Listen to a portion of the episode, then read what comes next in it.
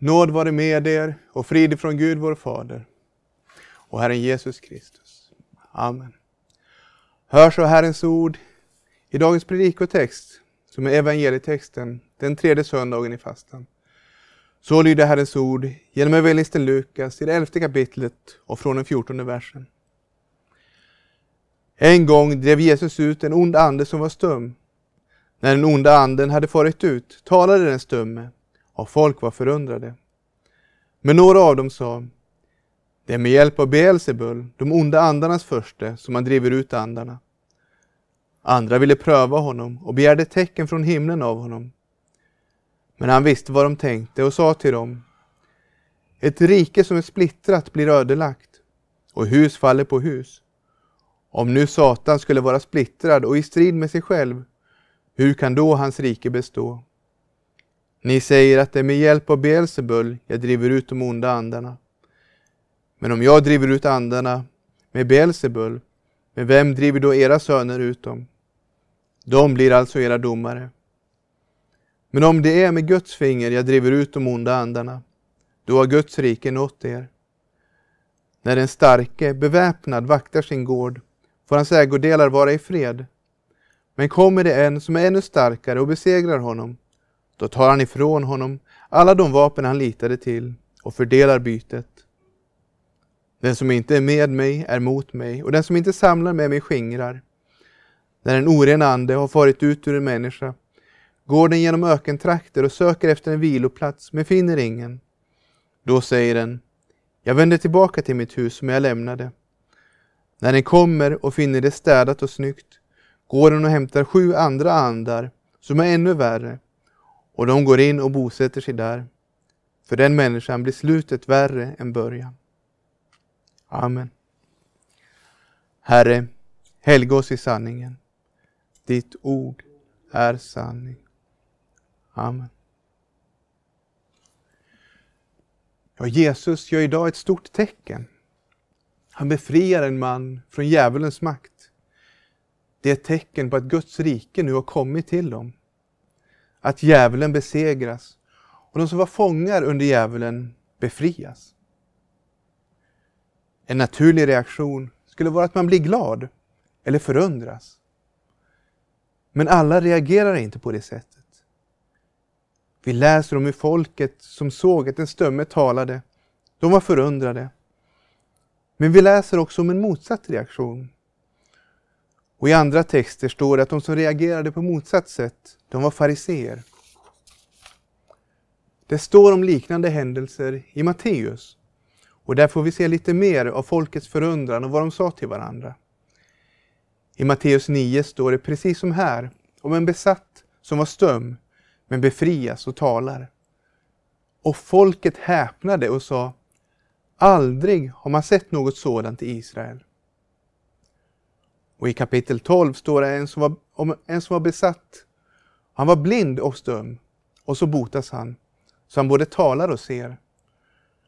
Allt folket blev utom sig av förundran och sa: kanske är han Davids son.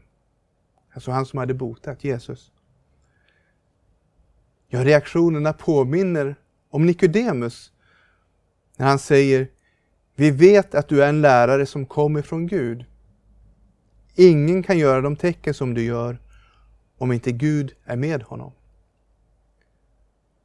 Och om de bara fortsätter att lyssna på Jesus, så kan de genom Guds ord födas på nytt och själva befrias och komma in i Guds rike. Men nu fanns det några bland dem som inte trodde. Eller vi kanske ska säga att de vägrade tro. För vi ser ju idag hur nära tron och viljan sitter samman. De ser vad som händer.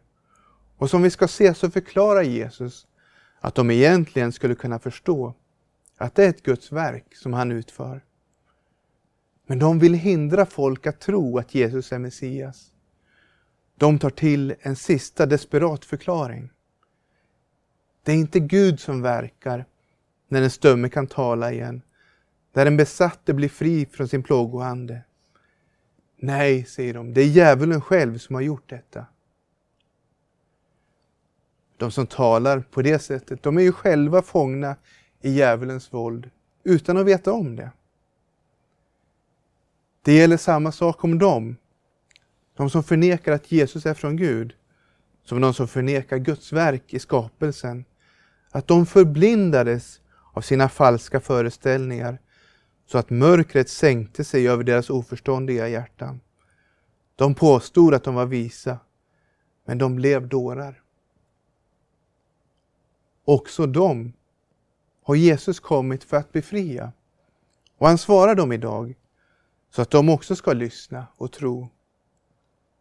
Argumenten Jesus ger dem är inte sådana att de i sig själva skapar tro, men de visar oförnuftet i otron. Argumenten föder inte på nytt, men de visar att det är dåraktigt att inte lyssna till Jesu ord.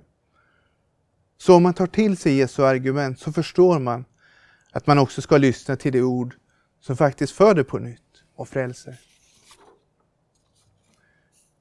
Innan vi ser på Jesus svar så är det också en annan grupp som uttrycker sin otro som vi ska se på. Andra ville pröva honom och begärde ett tecken från himlen av honom. Ja, det låter ju bättre. De vill se Jesus göra ett stort under så att de kan tro på honom. Men det är fortfarande ett uttryck för otro. De har ju just sett ett tecken. Ett tecken av det slag som gör att andra säger: aldrig har man sett något sådant i Israel. Och kanske är han Davids son. Men de kräver ett nytt tecken. Om de fick ännu ett tecken skulle de i så fall tro. Nej, tron sitter inte i att man får se. Om man inte vill tro så krävs ett under i hjärtat.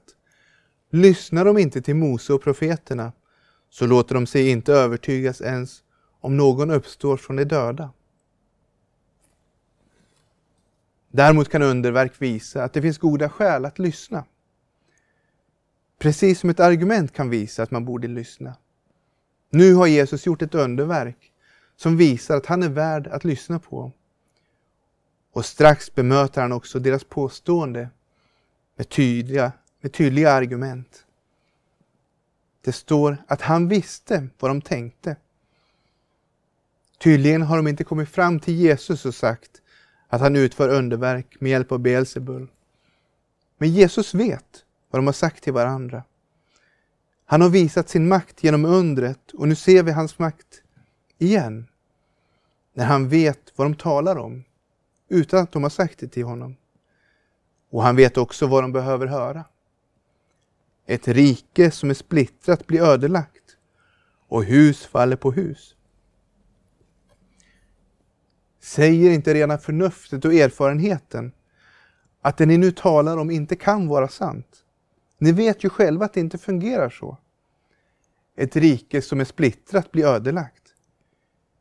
Och det känner de förstås till.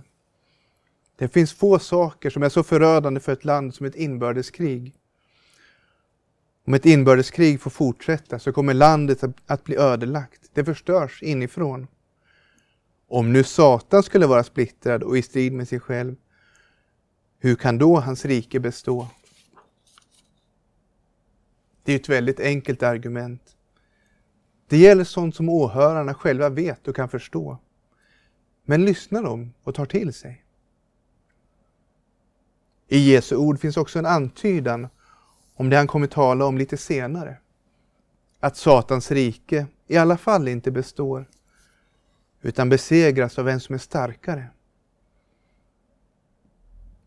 Det som är på väg att hända nu, när Jesus går runt och befriar människor från djävulens välde, är ett tydligt tecken på att djävulens rike inte består. Innan Jesus kommer dit ger han ännu ett motargument. Ni säger att med hjälp av Beelzebul jag driver ut de onda andarna. Men om jag driver ut andarna med Beelzebul, men vem driver då era söner ut dem? Ja, det fanns alltså andra än Jesus som drev ut onda andar, och som fariseerna också erkände att de gjorde gott när de drev ut onda andar. Det är möjligt att Jesus syftar på sina egna lärjungar som ju också fått makt att driva ut onda andar. Lärjungarna var ju landsmän till de som nu hade talat, och i den meningen är de bröder eller söner om de som talade var äldre. Eller kanske syftar Jesus på personer som den man som nämns i Markus 9. Johannes sa till Jesus: Mästare, vi såg en man som drev ut onda andar i ditt namn, och vi försökte hindra honom eftersom han inte följde oss. Men Jesus sa: Hindra honom inte. Ingen som gör en kraftgärning i mitt namn kan sedan genast tala illa om mig. Den som inte är för oss, inte är mot oss, är för oss. Och i vilket fall så fanns det andeutdrivning som fariseerna accepterade och som Jesus hänvisar till. Det är ett lika enkelt argument som det första. Om ni accepterar att människor driver ut onda andar med Guds kraft, då kan det inte vara ett dåligt tecken att man driver ut onda andar.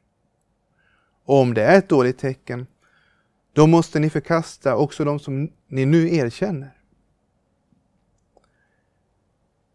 När människor kommer med argument som de endast tillämpar i ena riktningen, men som också går lika bra att tillämpa mot vad de själva tror, då handlar det inte så mycket om att de söker efter sanningen, som om en ovilja att byta uppfattning, trots att bevisen talar emot dem.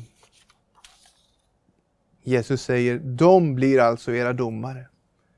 De vet själva att när man driver ut onda andar så är det med Guds kraft. Ja, de erkänner det själva.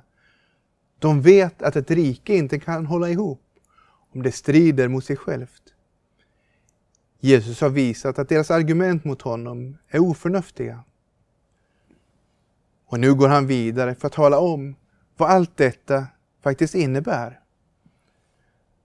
De har inte bara sett ett stort under att förundras över. Undret är ett tecken på någonting som håller på att hända. Men om det är med Guds finger jag driver ut de onda andarna, då har Guds rike nått er. Det är som om Jesus säger: varför blir ni inte glada istället? Varför vill ni motarbeta det goda som håller på att hända? Det är ju någonting förvänt i deras inställning. Om man säger att det som nu sker verkar för bra för att vara sant, att man vill följa vad Jesus gör och säger, får verkligen försäkra sig om att han kommer med Guds rike. Det skulle vara begripligt. Men att säga att det här som du gör, Jesus, att driva ut onda andar och befria människor från djävulens våld och stumhet så att de kan tala igen, att komma med en sån befrielse, det är någonting djävulskt. Ja, det är att vända upp och ner på gott och ont. Det är som profeten Jesaja talade om de som kallar det onda gott och det goda ont, som gör mörker till ljus och ljus till mörker, gör bitter till sött och sött till bittert. Och vi ser ju samma sak också idag. Det kan gälla Guds goda gåvor i skapelsen, som manligt och kvinnligt, familj eller barn. Det är inte ovanligt att man på olika sätt angriper sådana goda gåvor med ord som vänder upp och ner på det hela. Det känner vi nog alla igen. Men det sker också i kyrkan. När vi talar om att Bibeln är begriplig, det är ju underbart att vi kan förstå Guds ord. Ja, då kan människor betrakta det som sekteristiskt. Ska man inte få tolka som man vill? Ska man vara bunden av en viss förståelse av Bibeln? Ja, naturligtvis måste alla själva läsa och se vad de ser i texten. Men en tolkning som inte är bunden av orden som står där, det handlar ju inte längre om förståelse av bibeltexten. Då kan man inte längre få vägledning och korrigering av Guds ord. För då handlar tolkningen om att själv läsa in i texten något som inte står där. Om människor vill vara fria på så vis att det endast deras egna uppfattningar som gäller och ingenting utanför står över och kan rätta eller hjälpa, ja, då är de i själva verket bundna vid sig själva. Då är de verkligen fångna i sin synd. Först när man erkänner att Bibeln både står över oss och är begriplig, kan befrielsen i evangeliet bli meningsfull. När vi förstår att Gud med sitt ord talar just om din och min synd och syndens hela djup, som vi inte själva kan se eller känna hela vidden av. Och att samma Guds ord säger att all denna synd är utplånad som ett moln. Då blir vi verkligen befriade. Människor vänder det goda till någonting ont för att djävulen har bedragit dem. Och just därför står de emot när Gud kommer med den befrielse de behöver. Om det vore hela sanningen, att människor som är fångna av djävulen står emot Guds befrielse, då skulle det inte bli någon befrielse. Men Jesus fortsätter med att tala om hur någon som är starkare än djävulen binder honom och så kan ta ifrån honom det han försökte bevaka. Han målar upp bilden av djävulen som står och vaktar sitt byte och med sin styrka och sina vapen håller alla borta som vill ta någonting ifrån honom. När den starke beväpnad vaktar sin gård får hans ägodelar vara i fred. Och så fortsätter Jesus. Men kommer det en som är ännu starkare och besegrar honom, då tar han ifrån honom alla de vapen han litade till och fördelar bytet. Ja, det är ju förstås vad vi har sett idag. Den stumme var besatt av en ond ande och ingen kunde befria honom. Tills det kommer någon som var starkare och drev ut den onda anden. Och då var mannen plötsligt fri. Det är vad som har hänt i varje troendes liv. Vi var en gång under djävulens våld. Vi drevs av härskaren över luftens välde, skriver Paulus. Men Gud sände sin son som är starkare än djävulen och lät binda Satan. Och så befriade han oss genom dopet och evangeliets ord. Så enkelt är det. Ni är redan nu rena i kraft av ordet jag talar till er.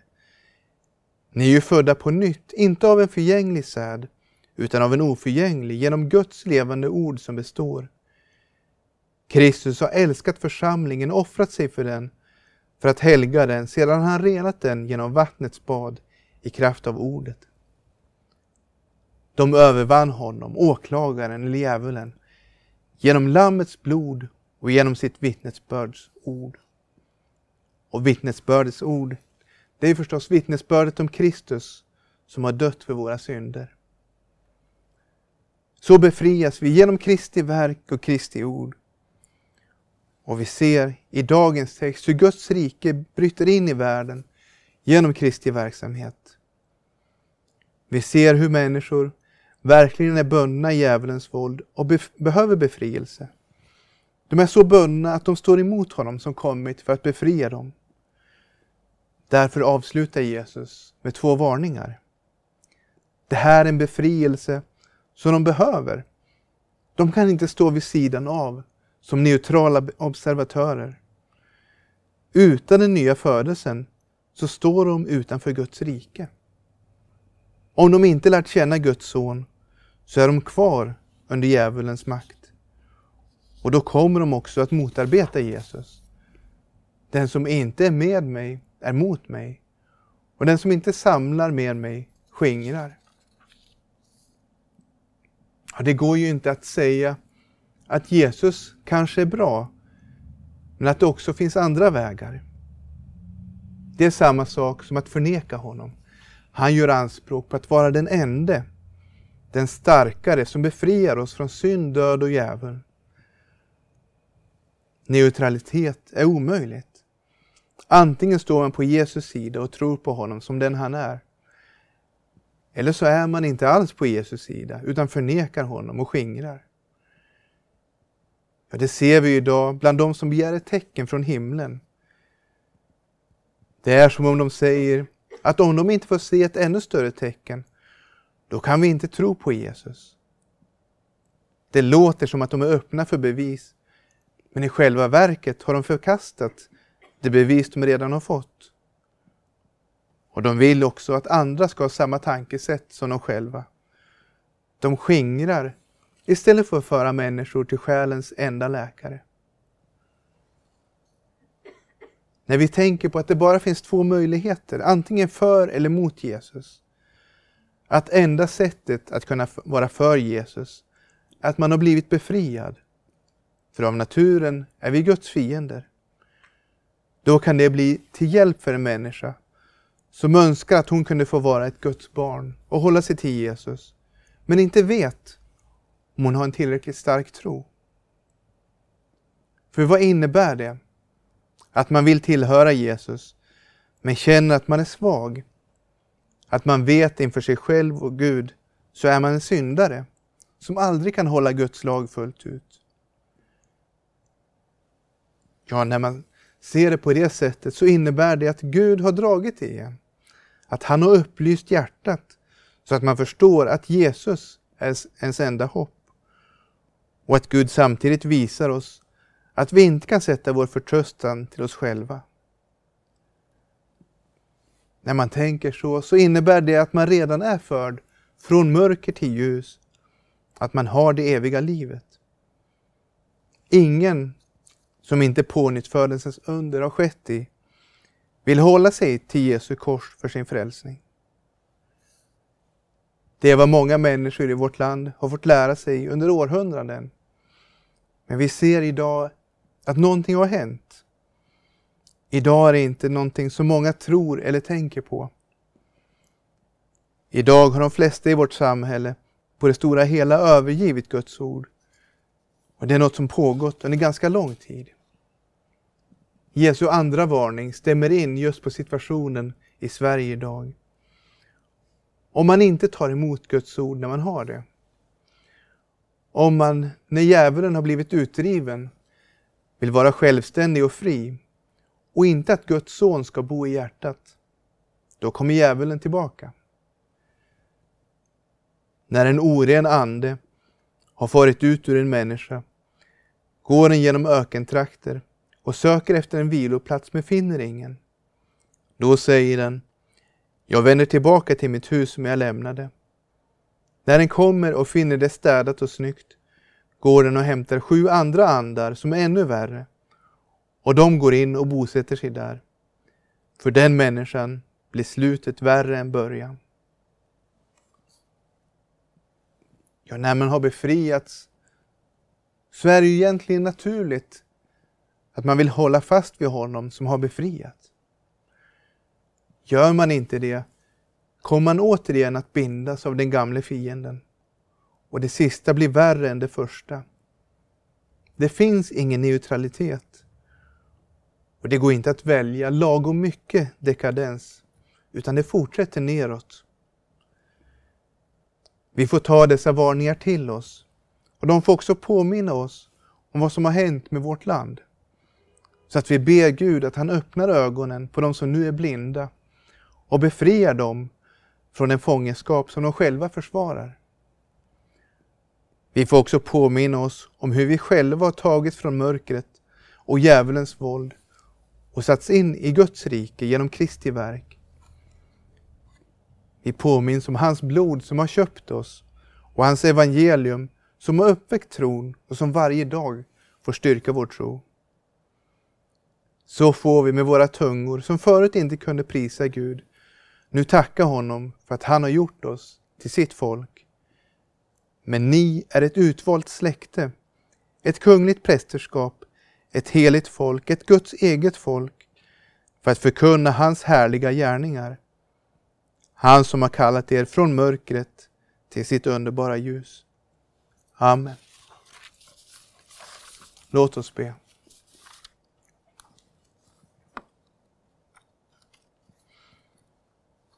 Vi tackar.